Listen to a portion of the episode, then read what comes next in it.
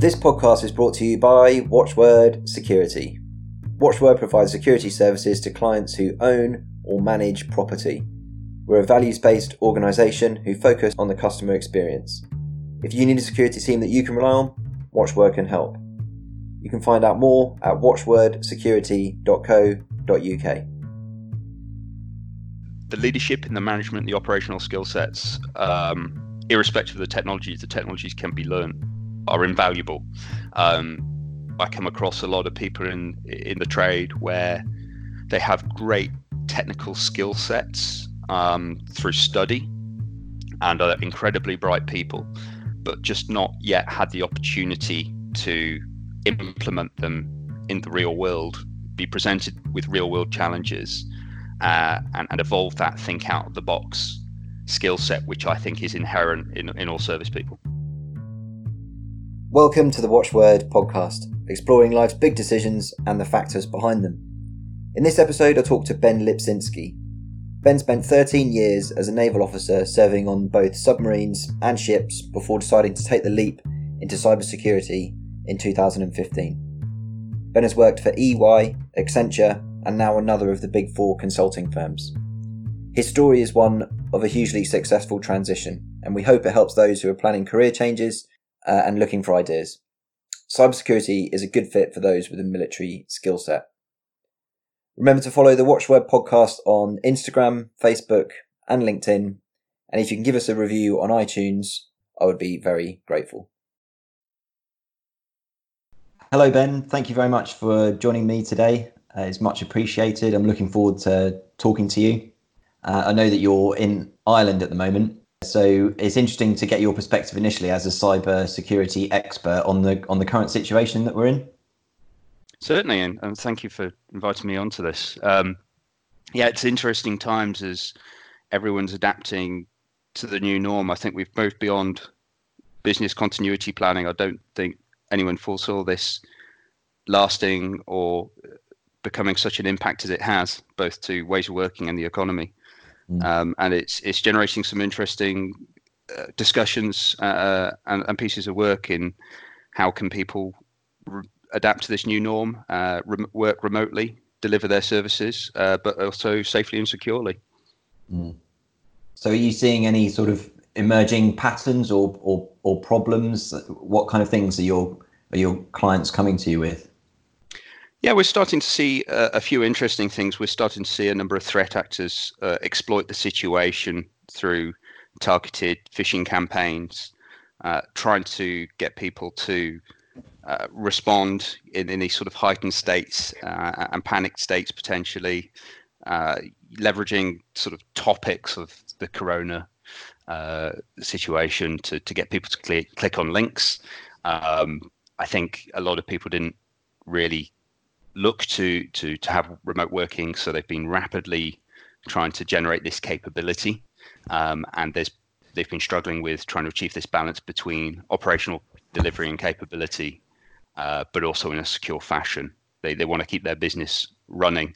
Uh, and the, the, the, sad thing or the, the unfortunate thing is that uh, security potentially is, is taking a bit of an afterthought on occasions. Mm.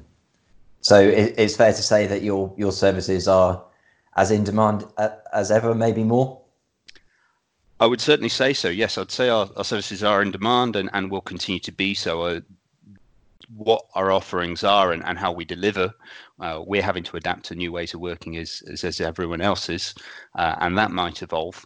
But in terms of supporting our clients uh, and the local market and the European market, um, I would say that uh, cybersecurity will become uh, or will remain as relevant, if not more relevant, uh, as we uh, come out of this. Interesting. That's interesting. So, I mean, it, it's great that you. Well, thank you for taking the time, and um, it, it's interesting that you've you've made this transition from from the navy to become a, a cybersecurity expert. And um, obviously, we're going to talk through that. You left the navy in 2015, so five years is a isn't a huge amount of time, but it's but you've achieved a lot in that time, uh, and to work at two of two of the big four consultancy firms in that time as well. So it's it's it'd be interesting to explore that journey. Um, and if we were to sort of start, your background is is in engineering. what do you think attracted you to engineering in your in your youth? yeah, so I, I came very much at the the core engineering path. Um, I come from a, a family of engineers, uh, so I think I was always exposed to it. My father lectured in the subject, and uh, any sort of intern day or holiday uh, without childcare, I was up in the university labs uh, being babysat by the students. Um, and I, as a as a child, I, I, was always growing up. I was always keen on taking things apart. I wouldn't say I was particularly good at putting them back together again, um, but that that's something that sort of stuck with me. I'd, I'd want to know how things were working on the inside, so I'd take them apart. And I think as I evolved, it was how can I make these better? So I guess hacking in the truest form, uh, and that that wasn't linked to anything particular. That included computers, cars, lawnmowers, you name it. And so it, it, your your your hobby was taking things apart, and did that did that cause any issues in your household? Oh, undoubtedly, yes. Um, uh, whether that be with with friends where I'd take their toys apart to show them how it worked, but not put it back together again, um, or, or being found pulling light sockets out the or power sockets out the wall as a as a as a child. Um, so I think safety was a bit bit of a concern there. So uh, I was fortunate that my my parents directed that um, curiosity and energy uh, in, into some more safe and supervised uh, environments. Yeah. Um, and I'd help my, my, my dad work on the car and sort of spend a lot of weekends underneath a car or a boat trying to keep it fixed or uh, keep it running. Yeah. So it basically came nat- naturally to you. And um, at what point did you start considering joining the, the military and why why the Navy?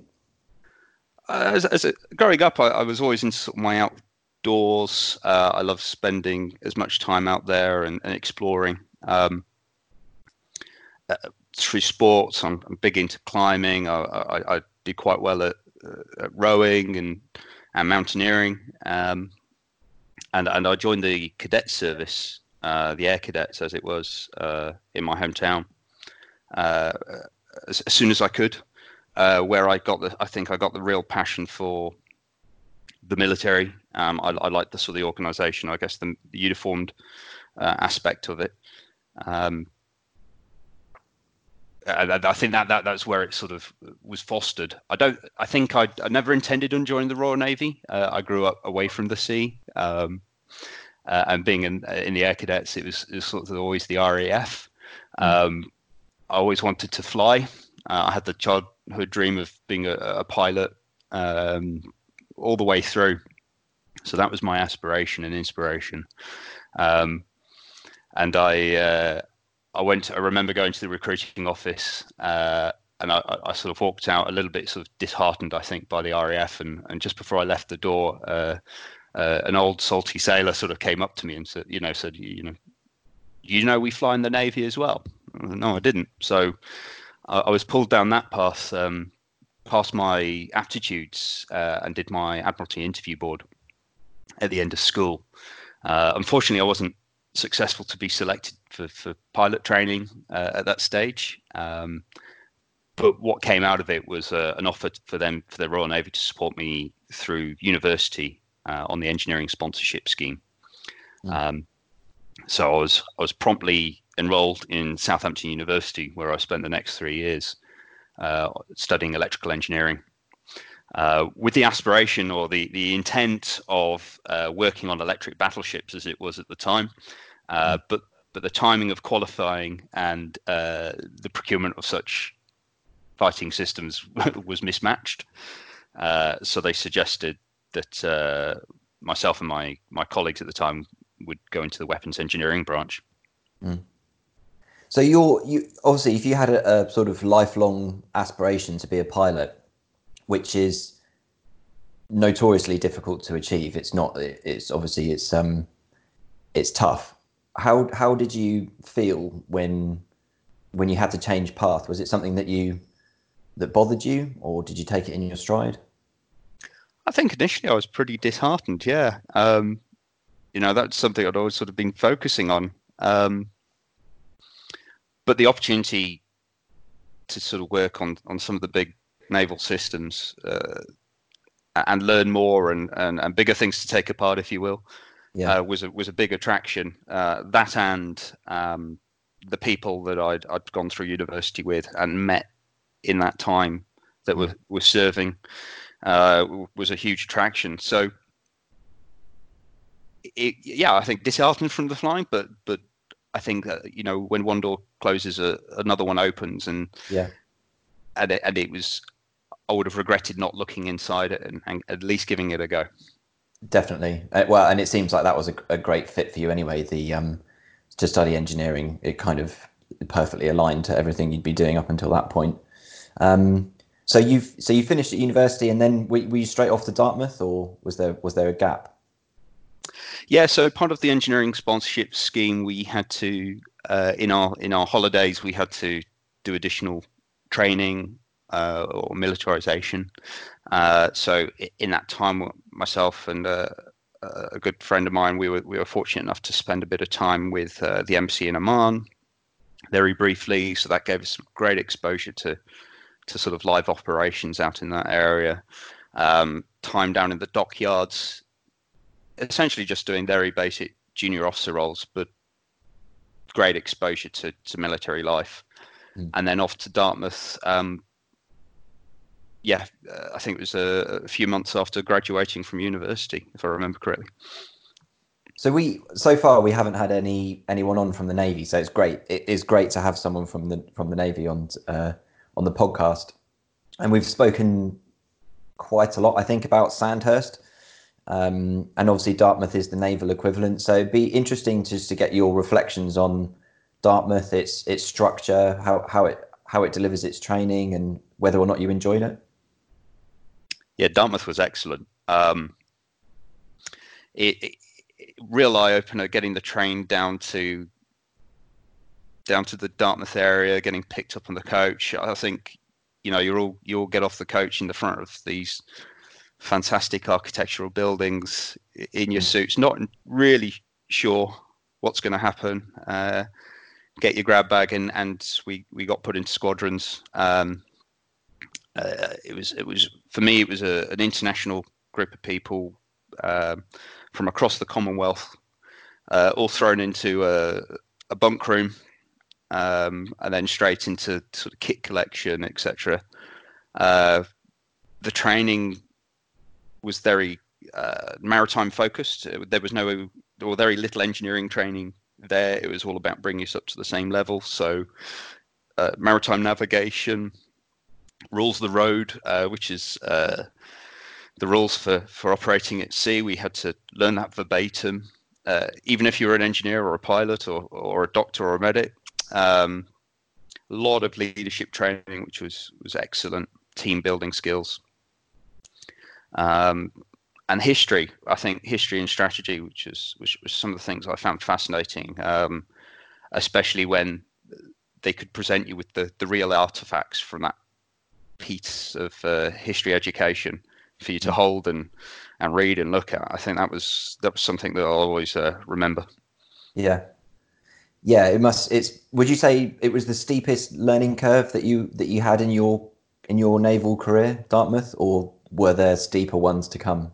I think it was preparing me for for steeper ones to come. Um, yeah. I, I I think I'd, I'd naturally enjoy uh, uh, and, and cope with with working with diverse teams and people uh, and that leadership aspect. Um, I, I, feel like that that was all. I, I, really enjoyed it, and it sort of all came in my stride a little bit. Uh, I think the steeper learning curves were the sort of the academic ones that were were just around the corner, um, but just out of sight at that time. Yeah. So you've you finished you finished at Dartmouth. You're a young officer. Did you did you get to go off around around the world? I know you served on submarines and and ships. Yeah, so as a young officer, you you one of the one of the phases, one of the period uh, times you, you spend at sea. Um, I went to HMS Cumberland, if I remember correctly, uh, on a NATO deployment in Europe. So very fortunate there. Joined a ship, uh, and in our time, we essentially uh, we don't join that ship as as officers, if you will. Uh, we're officers under training but the the training objective there is to understand what everyone does on the ship all the way through the crew, mm. so that when you are an officer on board uh, and you ask something of someone, you you understand what that means and, and what's behind it. So you you join, um, I guess, as as a sailor, um, and we spent a number of months uh, going around Europe with the NATO fleet, which was fantastic. Again, opportunities to see how the other nations operated. Uh, great runs ashore uh, at various ports around Europe. Uh, real eye opener, huge learning opportunities around working with huge diverse set of people from widely different backgrounds uh, and upbringings, uh, and a real understanding of how all that sort of theory you learn in Dartmouth comes together. Yeah, I can imagine the runs ashore must must be pretty good fun when you're a young officer. So where where where where were your particular highlights in terms of um, destinations to to go ashore? I think uh, uh, oh, that's a good question. Probably Lisbon or Porto uh, sort of stand out to me. Um, some of the older officers or the more experienced officers or, or sailors, you know, they they'll take well you think you're they're taking you under their wing and they say come out with us tonight you know see see see what this is like um, and you thought you managed to get some of this sort of uh, capability drinking capability i guess squared away at, at, at uni mm. uh, i was far that was far from the truth mm. um, and i think it's you know again it's sort of almost that testing uh, to see what your character is um, in a completely different environment um, and it was again it was great to a real eye opener for me to to meet all these people, uh, certainly from other nations. Yeah, uh, and, and, a great exposure, and I think it really started to shape me uh, as a character, as a person, as an officer, uh, about how to build teams, uh, how to get effective operations delivered, uh, and how to how to get the best out of people. Yeah, it's interesting. That's uh, we've talked on um, other episodes about what the well, primarily army does well, but but it's the same in any any of the services. I would say they're they're very good, um, or just by by design, by the nature of the organisation, you get put in you get put in new situations regularly with different people.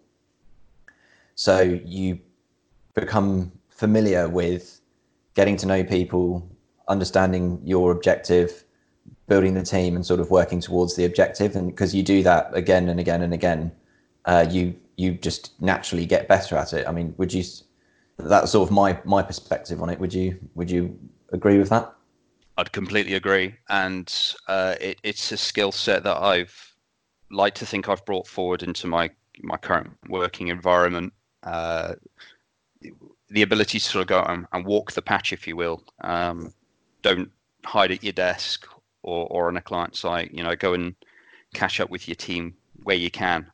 Mm. Um, and, and it's something that the department I work for now has been, I think, achieving very well, even in, in this remote working environment, uh, albeit virtually, um, but regularly checking in on on our team and our team members, making sure that they're all right. Because again, huge diverse workforce. Um, I'm out in the country with my family, uh, but we've got um, people working for us that are fresh out of university, yeah. you know, in, in flats on their own in the center of town, uh, sometimes thousands of miles away from their family uh, and unable to move. So sometimes the ability to just reach out over a, or over a video call uh, with one of your colleagues uh, and chew the fat for a little bit. Uh, inevitably, always seems to go back to work because there's usually a question uh, that's mm. spurned on from there. But I, I think that's a, a, real strong thing that I've I've seen come out of this, and, and I would love to see sort of continue, uh, even when we go back to the, the real environment uh, and essentially get people looking up from their desk. Yeah. Yep. And so when you at that point in a, as a sort of junior officer, you your specialism was was engineering, and is that is that different to your fellow officers? My knowledge of how ships operate is pretty limited. So um, if you could just sort of summarize what your what your role is and how it fits in with the other teams. Certainly. So we essentially on a very broad scale on a ship, you've got the warfare team.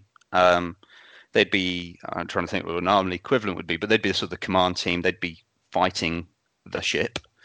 Um, and within that, at the time, though it, it, it, always slightly evolves, you'd have sort of the communications component, um, and and they'd be the operators ultimately, and then you'd have your engineering department, which was which was ultimately two. You'd have the marine engineering department, and they were their propulsion and what we call hotel services, so your electricity, your water, your sewage. Mm-hmm. That would that would be my my colleagues would, would be there. My department was uh, the weapons engineering department. So again, that's that's that's subdivided into capabilities. So we'd have weapon systems. Um, so that would be I don't know the, the four and a half inch, inch gun on the front, the missile systems, uh, maintenance um, and support of, of the, the, slightly smaller arm systems, or even the, some of the bigger robotic uh, weapon systems, close-in weapon systems such as uh, Phalanx or Goalkeeper. Mm. Um, within that, you'd also have um, sensor systems. So again, a, a, specialist team of people that would be looking and maintaining the radars, sonars, uh, and then you have the communication systems. Um, so your your radios, your satcoms, and then you'd also have uh, your command systems. So the, the the, the the computer, if you will, that that links all this data together, so that we can present a, a sound communications uh, and battle picture to command and the warfare department.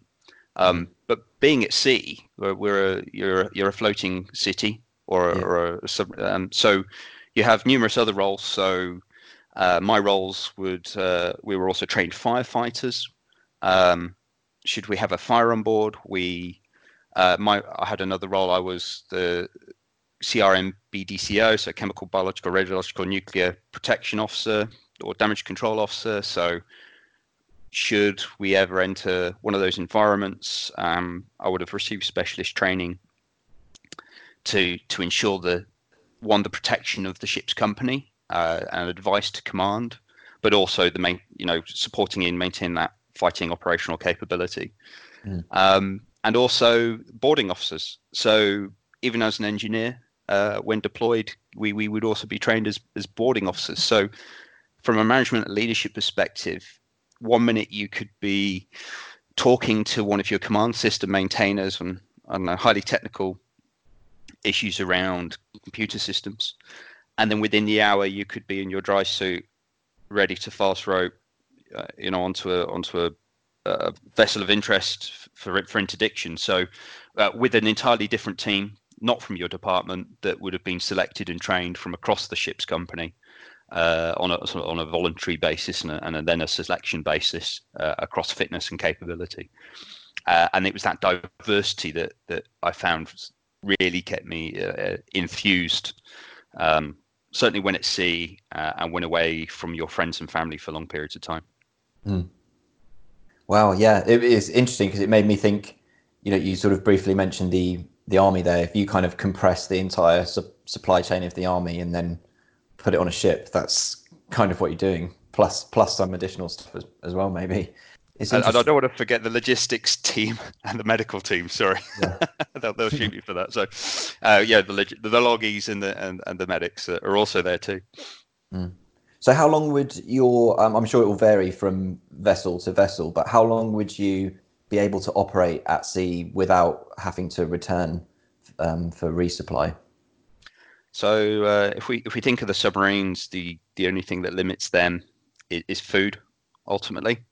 Um, so I would I could have you, you could be dived and on patrol for 10 to 14 to 16 weeks uh, submerged at times.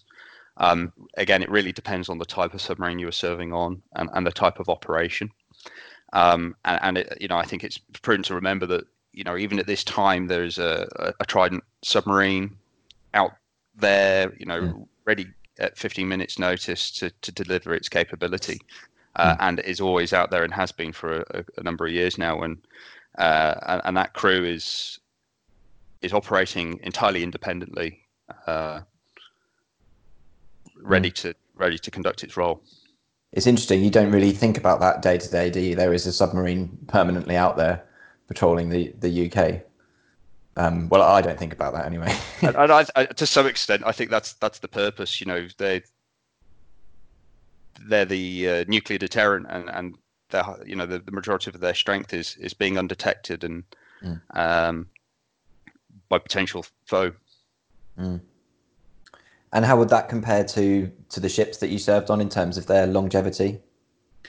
Uh, so the ships have the the luxury of being able to resupply at sea, uh, mm. whether that be munitions or food, engineering supplies. Uh, we can do that, or they can do that um, via ship to ship, or using helicopters, or, or pull into ports to receive it. So there's a huge logistics effort behind that, keeping those ships and, and sailors at sea. Mm. Um, deployment times, uh, I think, can again can vary vary greatly uh, depending on on your operations, uh, but but is, is is up in the months uh, territory, four six months, potentially longer.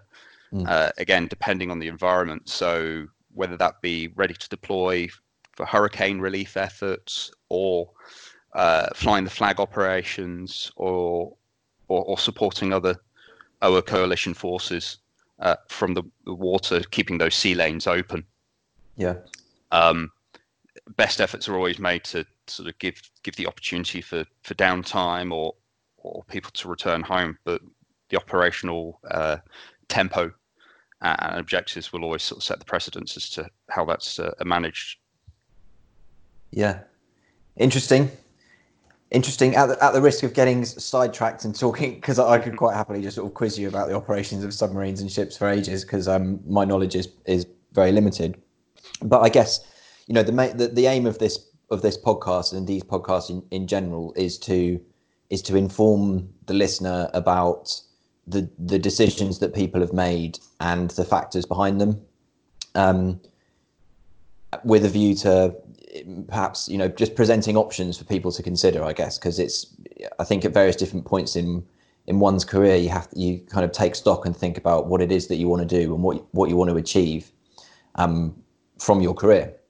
And so you you ended up you spent 13 years in the in the navy um, and i guess that it would be interesting to explore your decision to to depart um, and how that came about and, and what your considerations were yeah, certainly. I don't think I ever set off with the intent of doing so long in the Navy. Uh-huh. Um, uh, I, I, did. I, I, started off on submarines um, uh, and, and and sort of decided that I wanted to do other things. Uh, I, I, went to leave the Navy, or at least I was actively considering it. Um, but that was a height of a recession.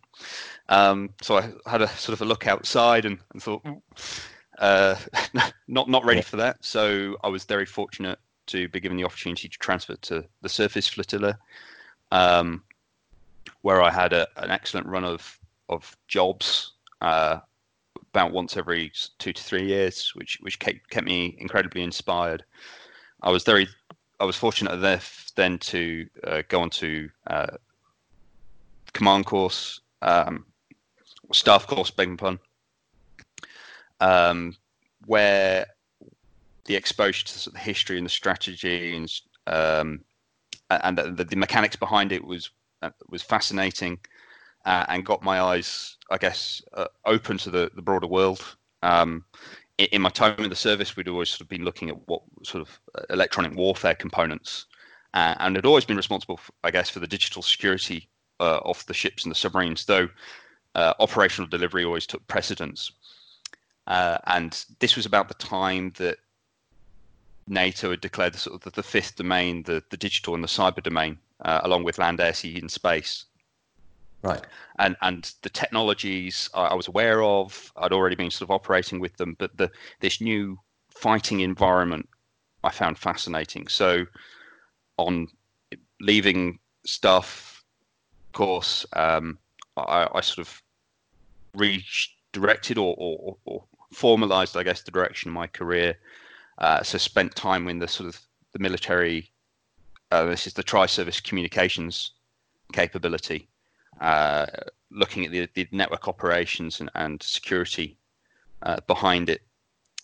uh, and use that time to to upskill and study um, while delivering this this capability, uh, with the intent of at least giving myself another skill set for leaving, uh, and that being uh, cybersecurity. So that's where the seed was was planted. It was on your your staff course. Certainly, yes. Um, and then uh, during this time, I also married my wife, who who's Irish, and yeah. um, she was keen on on going back to uh, Ireland. Um, I tried the the commuter flights for a little while, hmm. um, mm. but but soon got very frustrated with it. Yeah. Um, uh, so everything was sort of just sort of naturally taking me down the path where it, I felt comfortable, and uh, where, where, my personal life was going was I thought now was the time to uh, to take the leap of faith and and leave something that at, this time had been the majority of my uh, my life and experience. Yeah. So had you?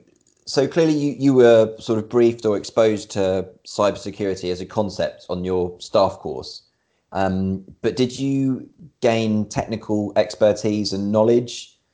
Did you actually become responsible for this kind of thing, or or is it something that was kind of already aligned to everything you'd you'd been doing whilst at sea? I think it was it was something that had already been aligned to everything we'd been doing uh, yeah. and and training for. Um, really, I think the concept of the fifth domain and, and sort of cybersecurity as it is now termed, uh, I think was just designating uh, these skill sets that that had been developed anyway uh, over time.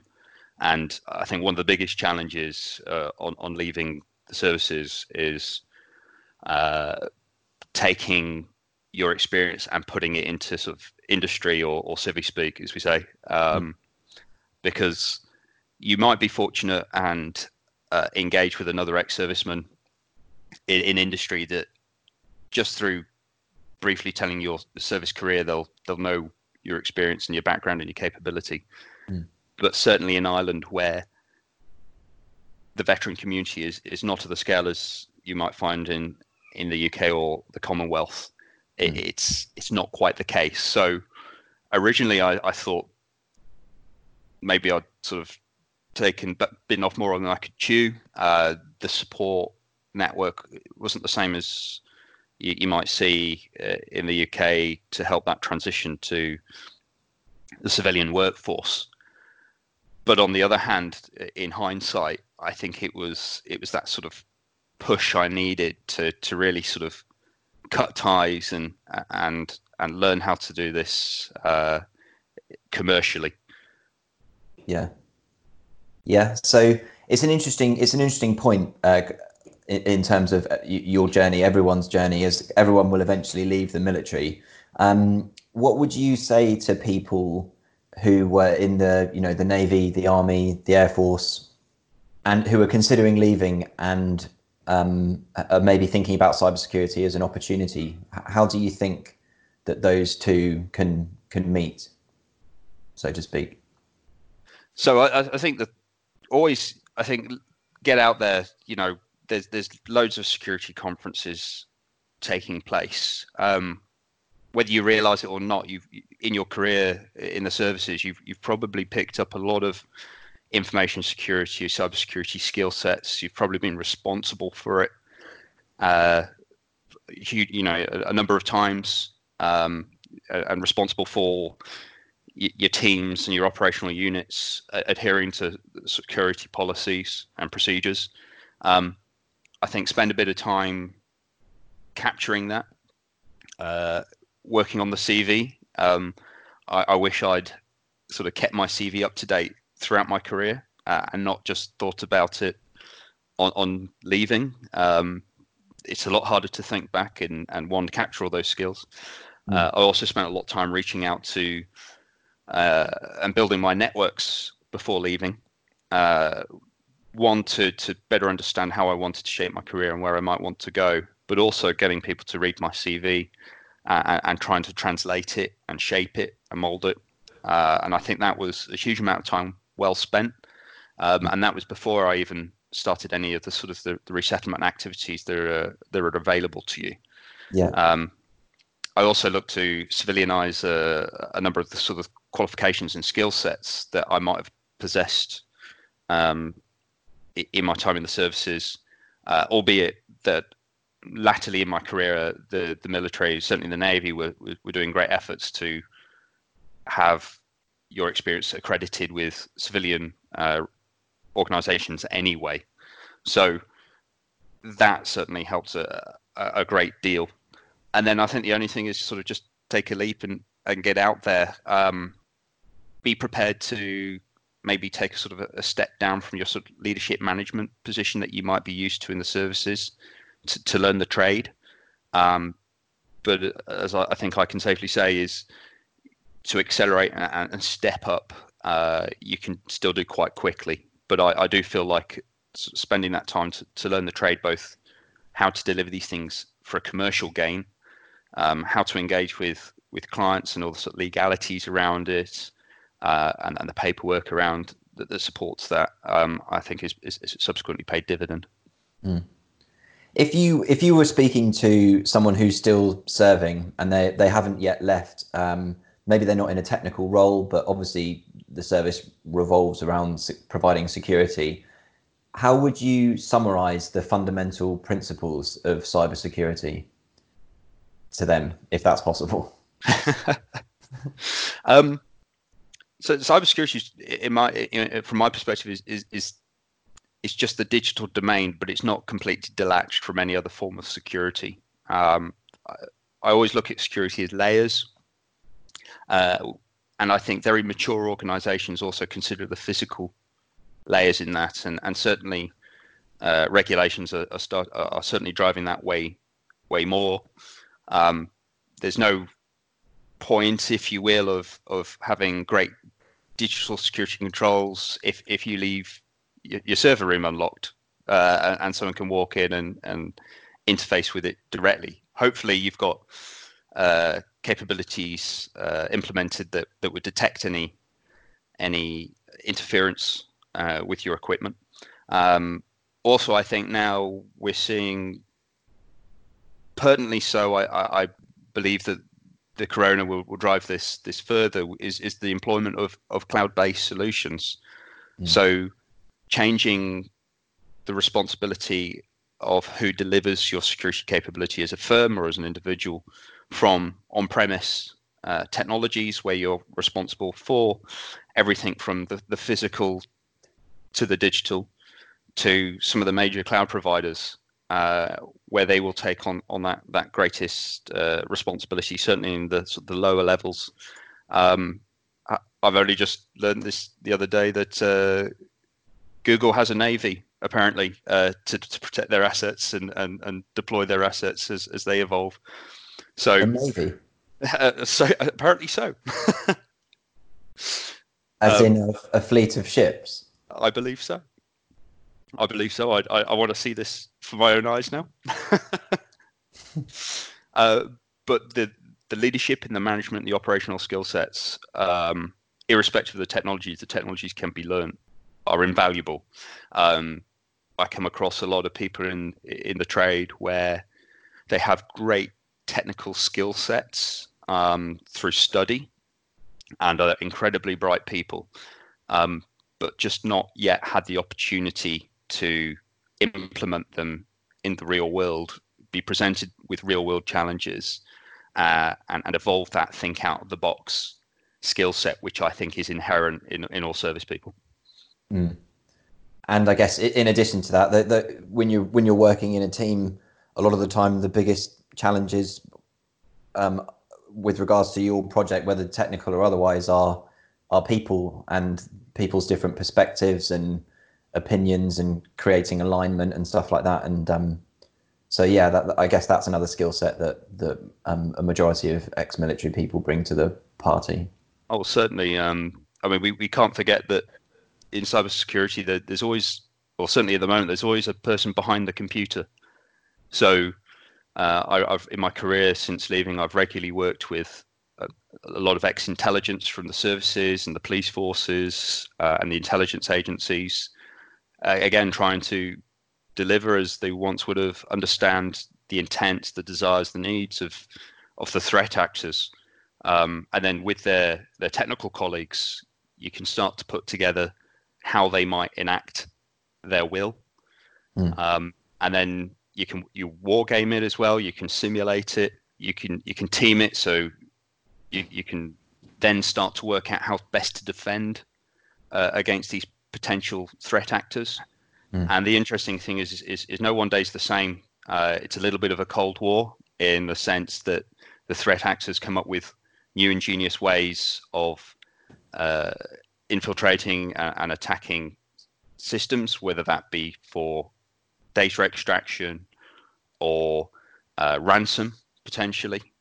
Um, so the defenders then then then move to block them. Um, then you might get a new technology implemented, which introduces new vulnerabilities, uh, and all the, the threat actors find new and ingenious ways of, of getting around it. So it's a highly dynamic environment. Um, mm. and, and, certainly one that, that keeps you on your toes and, and if, if you're if you're into sort of learning and, and studying it is it is definitely uh, for me the, the place to be yeah and so you've mentioned threat actors there and i guess um, there's probably a limit to the amount of detail that you can go into, but how would you summarize who they are, where they are, and what they're trying to achieve? So in cybersecurity, they, they sort of broadly try and categorize them, um, and a number of models have been developed uh, to try and identify who they might be from from their actions, uh, with the intent of then trying to predict their future actions so that you can be proactive in your defenses. And it can be everything from uh, a, script kiddie, as we call them, so a a curious teenager maybe that um, you know that, that thinks that maybe the government's hiding something from them on their computers, or they're trying to amend their exam results, um, through to criminal activities where they might be trying to evade the law, maybe in say drugs and arms dealing, uh, using the, the sort of World Wide Web as a, as a communications pathway and a uh, and a marketplace.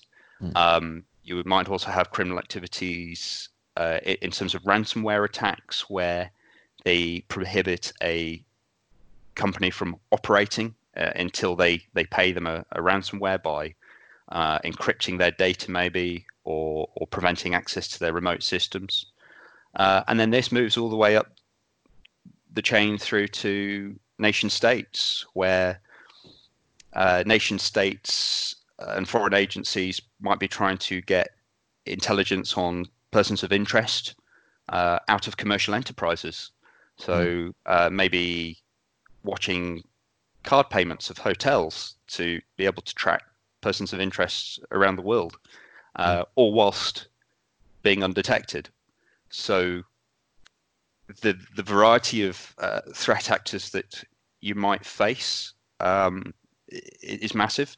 Uh, the funding behind them greatly changes. Their intent greatly changes, and their technical capability greatly changes. Um, and a lot of these capabilities are, are available there for sale. Hmm. As as a service as a service. Yes, um, interestingly, uh, some completely legitimately um, and others illegally. Wow, interesting. And so, d- during your time, you, you you left the military in 2015, and then since then you've you've worked for two of the big four, including Ernst Ernst Young or EY. You've also worked for Accenture. So you've really sort of hit the ground running and worked for some of the biggest, most prevalent firms.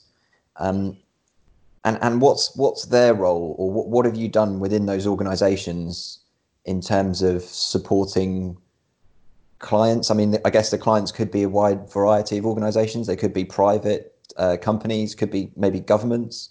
Is, is the is the client side equally diverse? Yeah, yeah certainly. Uh, so yes, it can be it can be government, it can be uh, nationalized, say, provi- energy providers or, or, or private providers, uh, depending on, on the, the nation, uh, and it can be enterprises. So, uh, financial services uh, would be one. So, banks, um, uh, energy providers and generators, so more in the operational technology space, uh, away from the enterprise systems. Um, yes, it, it is. It, it's highly diverse, uh, and it really depends. The opportunities that you generate for yourself really depends on uh, your position within a firm, uh, the department in which you're working in, um, and and the diversity of, that that firm. So with EY, I was in the financial services cybersecurity component and did little bits uh, across with operational technologies and information communication systems. Uh, from that, I went to Accenture, which was innovation uh, in their global innovation center that it, over here in Dublin, uh, and that was fat, fantastic in exploring how artificial intelligence and machine learning could be used to build better security capabilities in, in detecting uh, malicious activities on your networks, um, trying to reduce the workload f- for those operating in, in security operating centers, uh, and also give them greater insight over greater periods of time. So the ability to watch the network and all its activities for for extrapolated periods of time and, and the ability to s- sort of spot patterns and, and, highlight those patterns which potentially indicate uh, malicious activity which needs to be investigated and addressed. Mm-hmm. Um, and that was a you know and uh, that also includes the vision systems and again in terms of clientele it could be anything from you know police services to banks to to oil refineries to uh, some of your major high street shops um, all moving to greater digital exposure to to realize uh, greater operational effectiveness and efficiencies and, and, reach a broader market uh, quicker, uh, reducing costs. Um, as we might see at the back of this, probably increasing resiliency uh, in terms of business continuity planning and, and business resiliency, um, all uh, exposed to the potential digital threat. Well, yeah, it's it's it's fascinating, really, when you when you consider all of the um, the potential connotations for different organisations.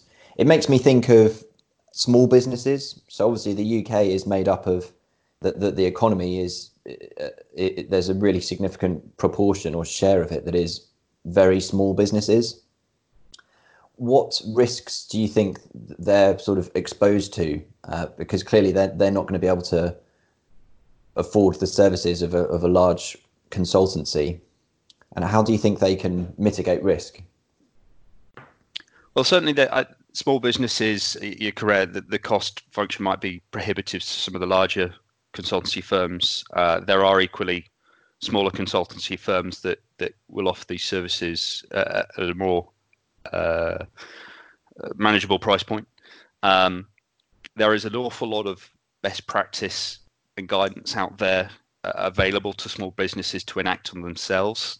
Mm. Um, the UK government has been excellent in, in publishing a lot of this sort of work about how to how to behave online, how to configure your systems, uh, and I think it goes beyond small medium enterprises to the home.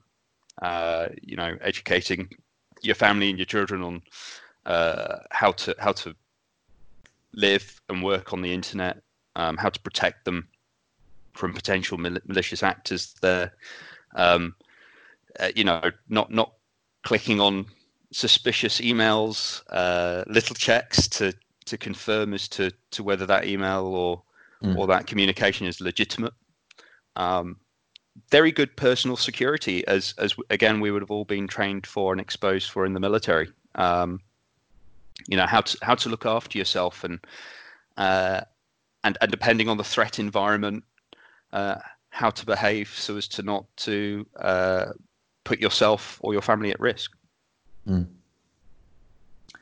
Yes, yeah, and I guess in simplistic terms, for a lot of those examples, in terms of the home and and, and also small businesses, it, they could. Would it be fair to say that the suspicious emails are one possible avenue? You also get phone calls from different yes. organisations, don't you?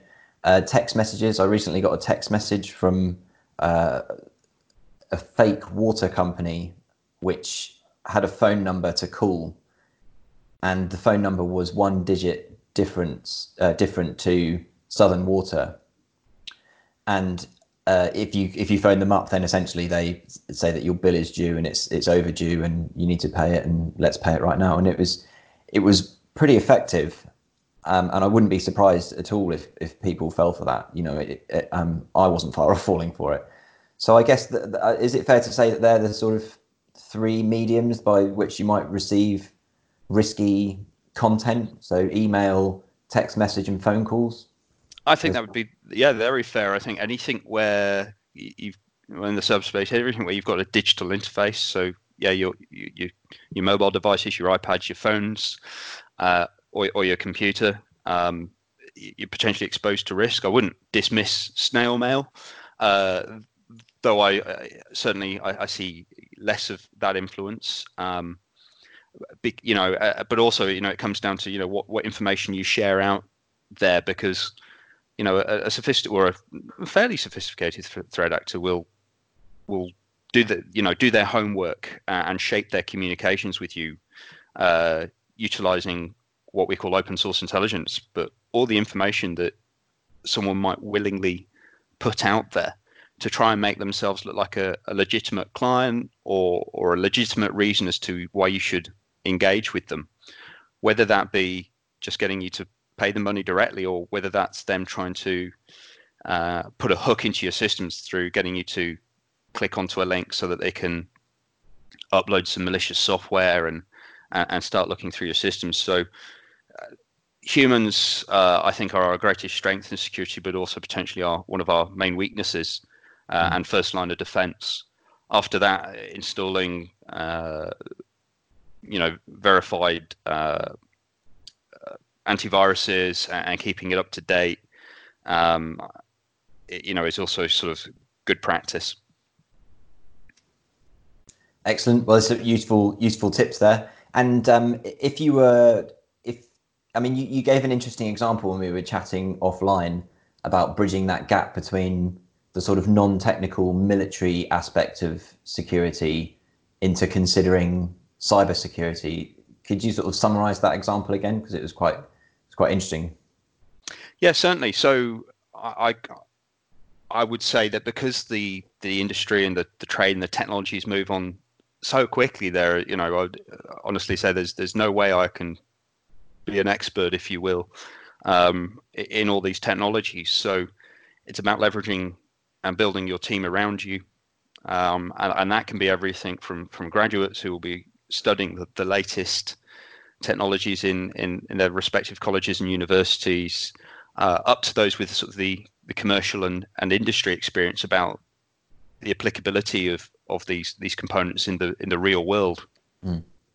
Um, my experience has shown that it's rare to get someone with both, um, and those that do are highly valuable. Uh, but by building that team of, of both technical and, and those with uh, industry knowledge uh, and putting them together, I think you you end up developing the sort of more of a formidable solution and offering uh, in our case for our clients. Hmm. Great. So, in, in terms of your own personal aspirations now, so you're you're five to, five years down the line from from leaving. So you, have well and truly sort of found your feet and found your path. What what's your aspiration moving forward? Um, currently, I'm in a in a in a great job uh, and really enjoying um, working with my colleagues to to build build this team. Uh, I'd like to see it become sort of the number one in in in our in our region. I think that would be sort of a, a fantastic achievement, and also enjoying the exposure at the moment, the diversity in clients that I've had the the opportunity to work with um, and, and develop solutions for and and help uh, is certainly keeping me uh, inspired uh, and motivated. Um, as as for what's around the corner, um, I think it's it'll be evolving and keeping up with with the industry and trade, and it will be interesting to see where that leads me. Brilliant. That's great, Ben. Thank you very much for your time. I really do appreciate it, and it's it's fascinating to get an insight into the world of cybersecurity and how you've you've made the leap from the military, and, and hopefully some people will find it useful in terms of planning their own career changes. It's been my pleasure. Thank you, Mark. Thanks, Ben. Take care. Bye bye.